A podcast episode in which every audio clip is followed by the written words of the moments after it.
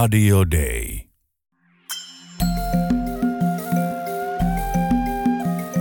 Usko, toivo, rakkaus. Mutta suurin niistä on rakkaus. Kirkko maailmalla.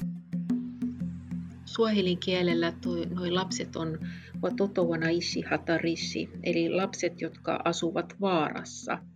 Ja se kertoo tietysti nyt sitten siitä, että ei, ei ihan niin kuin pienistä asioista välttämättä ole, ole silloin kysymys, jos sanotaan, että lapsi asuu vaarassa.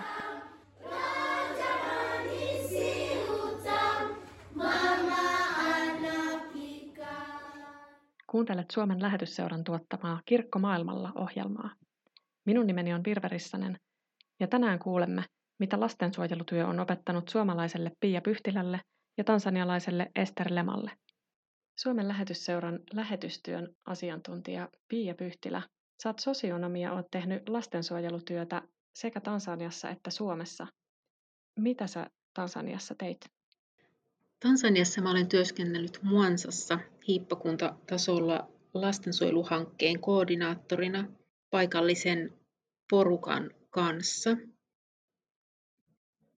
Minkälaista se työ oli verrattuna siihen, mitä sä olit Suomessa tehnyt?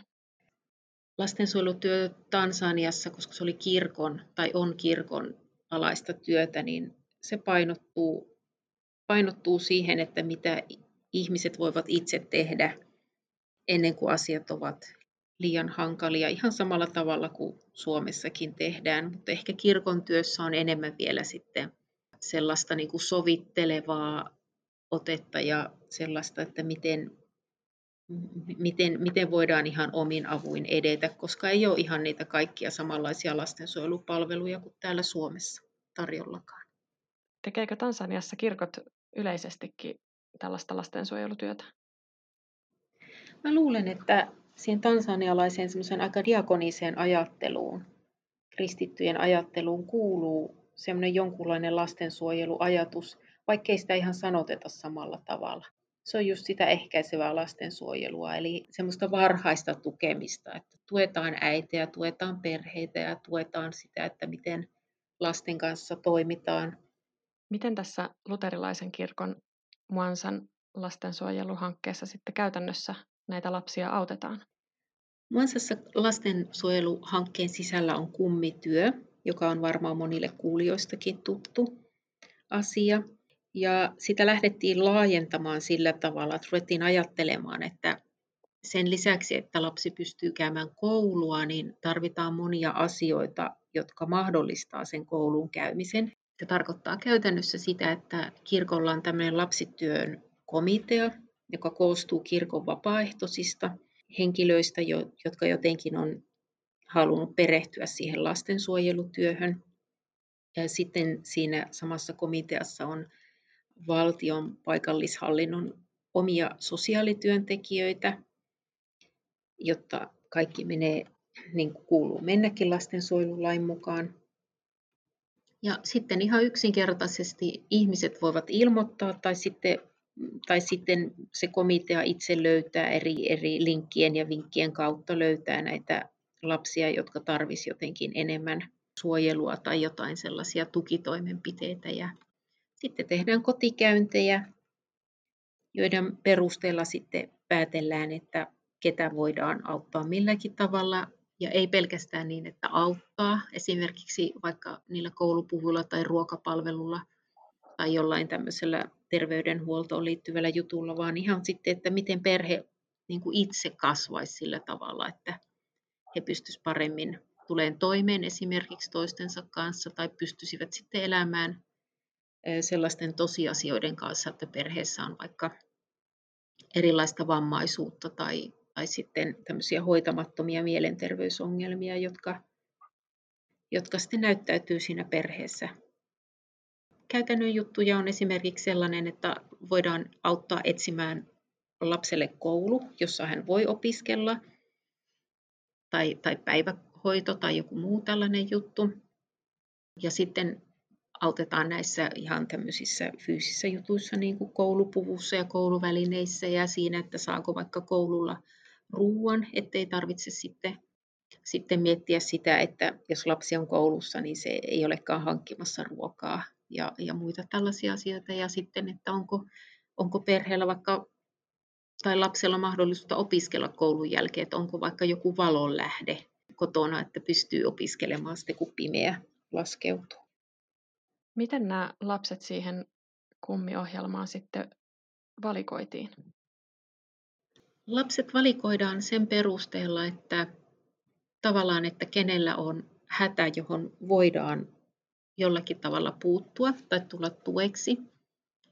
Se ei katso ikää, sinänsä tietysti lapsen ikää, että voi olla hyvinkin pieni lapsi, mutta kunhan on ylipäätään lapsi ja sitten, sitten se ei myöskään katso uskontoa eikä se katso tämmöisiä etnisiä syntyperäasioita. Siinä katsotaan puhtaasti sitä, että onko se lapsen edun mukaista ja onko se tarpeellista. Ja aika usein työ oli myös sitten sellaista, että niin kuin suvun jäseniä kutsuttiin tai kutsutaan auttamaan toinen toisiaan. Esimerkiksi siinä, että löytyykö suvusta vaikka joku, joka voisi, voisi ja haluaisi tukea vaikka sitten näiden kouluvälineiden ostossa. Onko Tansaniassa sellaista systeemiä kuin Suomessa lastensuojeluilmoitukset? Joo, Tansaniassakin tavallaan on, mutta siihen ei ole sellaista velvoitetta, ihan, ihan samanlaista velvoitetta. Mutta tansanialaisissa ajattelussa on aika paljon sellaista diakonista ajattelua, että toisten ihmisten murheita ja huolia ja, ja tämmöisiä käytännön ongelmia otetaan helposti yhteisesti ratkottavaksi. Ja se tarkoittaa myös sitä, että aika helposti sitten myös mennään katsomaan, että mikä on naapurissa, naapuritalossa tai jollain kauempanakin olevalla sukulaisella vaikka, että mikä, mikä on se tilanne, että voi, voisiko siinä olla avuksi ja voisiko jotenkin helpottaa. Ja, ja sen pohjalle oli aika helppo rakentaa tämä lastensuojeluhanke sikäli, että kun kerrottiin, että että nyt on tällainen hanke olemassa, niin sitten ihmiset ihan mielellään tuli kertomaan myös itse omia ongelmiaan ja pyytämään, pyytämään apua.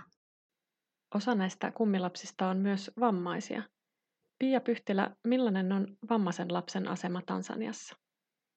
Tietysti se, että tieto ei välttämättä ole ollut tasa-arvoisesti tai tasapuolisesti saatavilla kaikille, niin, niin, niin se sitten saattaa hidastaa että monelle vanhemmalle on tullut myös ihan yllätyksenä se, että esimerkiksi kuurolapsi on ihan oikeasti oikeutettu koulutukseen ja hän myös voi oppia. Ja se on yleensä semmoinen iloinen asia, että vanhemmat kyllä tai huoltajat kyllä on niin kuin hirveän ilo, iloisia tavallaan siitä löydöstä, että jos, jos, niin kuin, jos he saavat sellaisen tiedon, että tämmöinen erilainenkin oppija on ihan yhtä lailla oikeutettu opetukseen tai johonkin, johonkin tämmöisiin, mihin, mihin muutkin lapset on oikeutettu.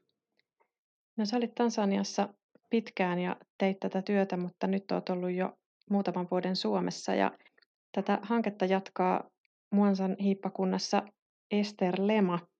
Kysytään Esteriltä, että mitä lastensuojelutyö on hänelle opettanut. Lakini nimekuja kujifunza kumbe mtoto anaweza akazaliwa mlemavu. Olen oppinut, että vamma ei tee lapsesta tyhmää. Siksi vammaisillekin lapsille pitäisi taata edes mahdollisuus opiskella. Katson tätä kaikkea erilaisin silmin kuin ennen. Tietoa vammaisuudesta pitää levittää vielä paljon sekä kirkossamme että yhteiskunnassamme. Kirkko maailmalla. Pia Pyhtilä, kun te teitte kotikäyntejä näiden vaikeista oloista tulevien lasten luona, niin minkälaisia oloja sä näit? Mitä sulle on jäänyt mieleen?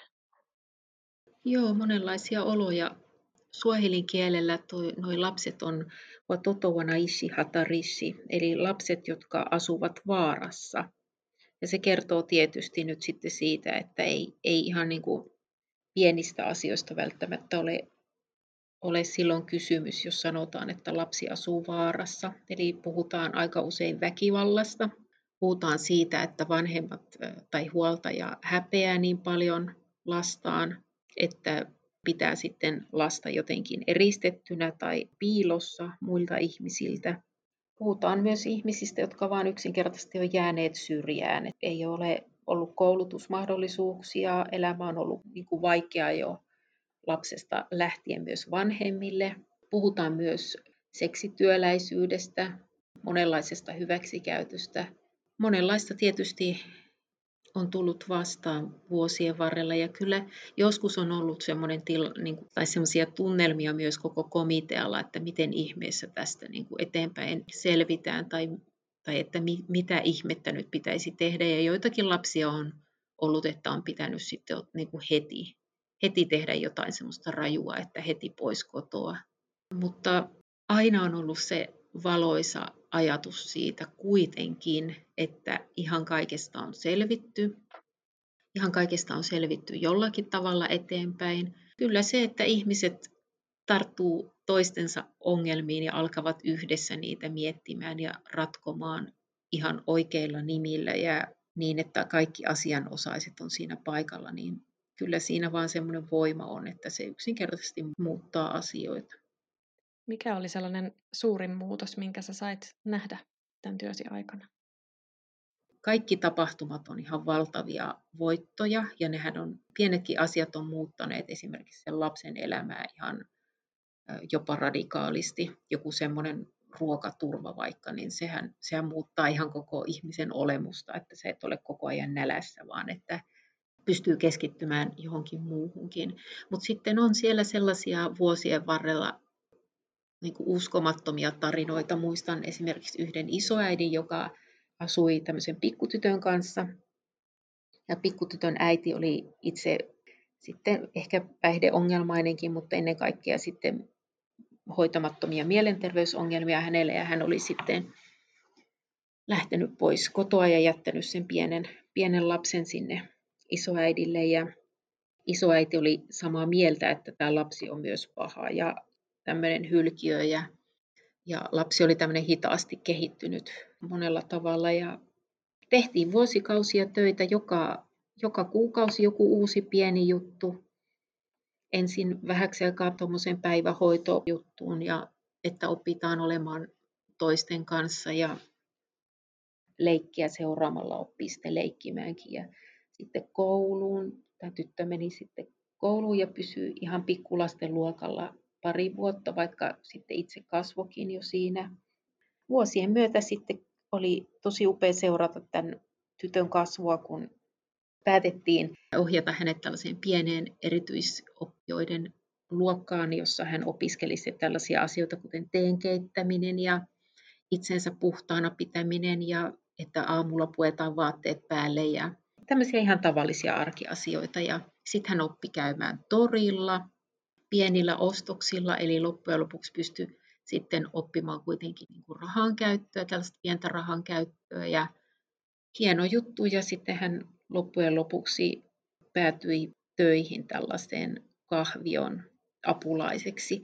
Ja sitten hän tässä kääntyi niin kuin tavallaan semmoinen iso rengas ympäri ja muutti myös niin kuin isoäidin ajatukset kokonaan vammaisuudesta. Eli, eli sitten tästä lapsesta, joka oli tämmöinen täydellinen hylkiö ensin, niin tuli sitten perheen ainoa ja ensimmäinen, joka tienaa ihan oikealla tavallisella työllä itselleen palkkaa.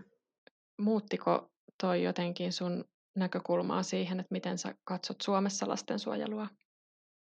Joo, mä itse asiassa olen sanonut usein, että perusasian lastensuojelusta, niin mä olenkin oikeastaan oppinut sen uudestaan siellä Tansaniassa.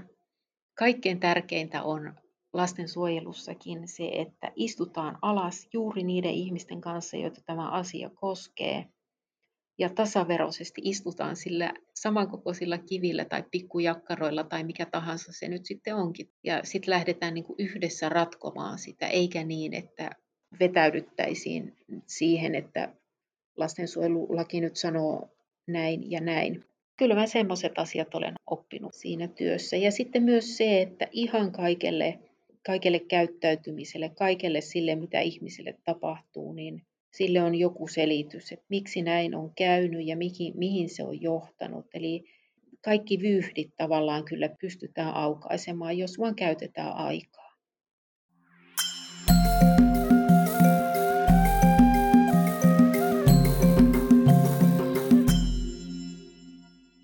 Radio Day.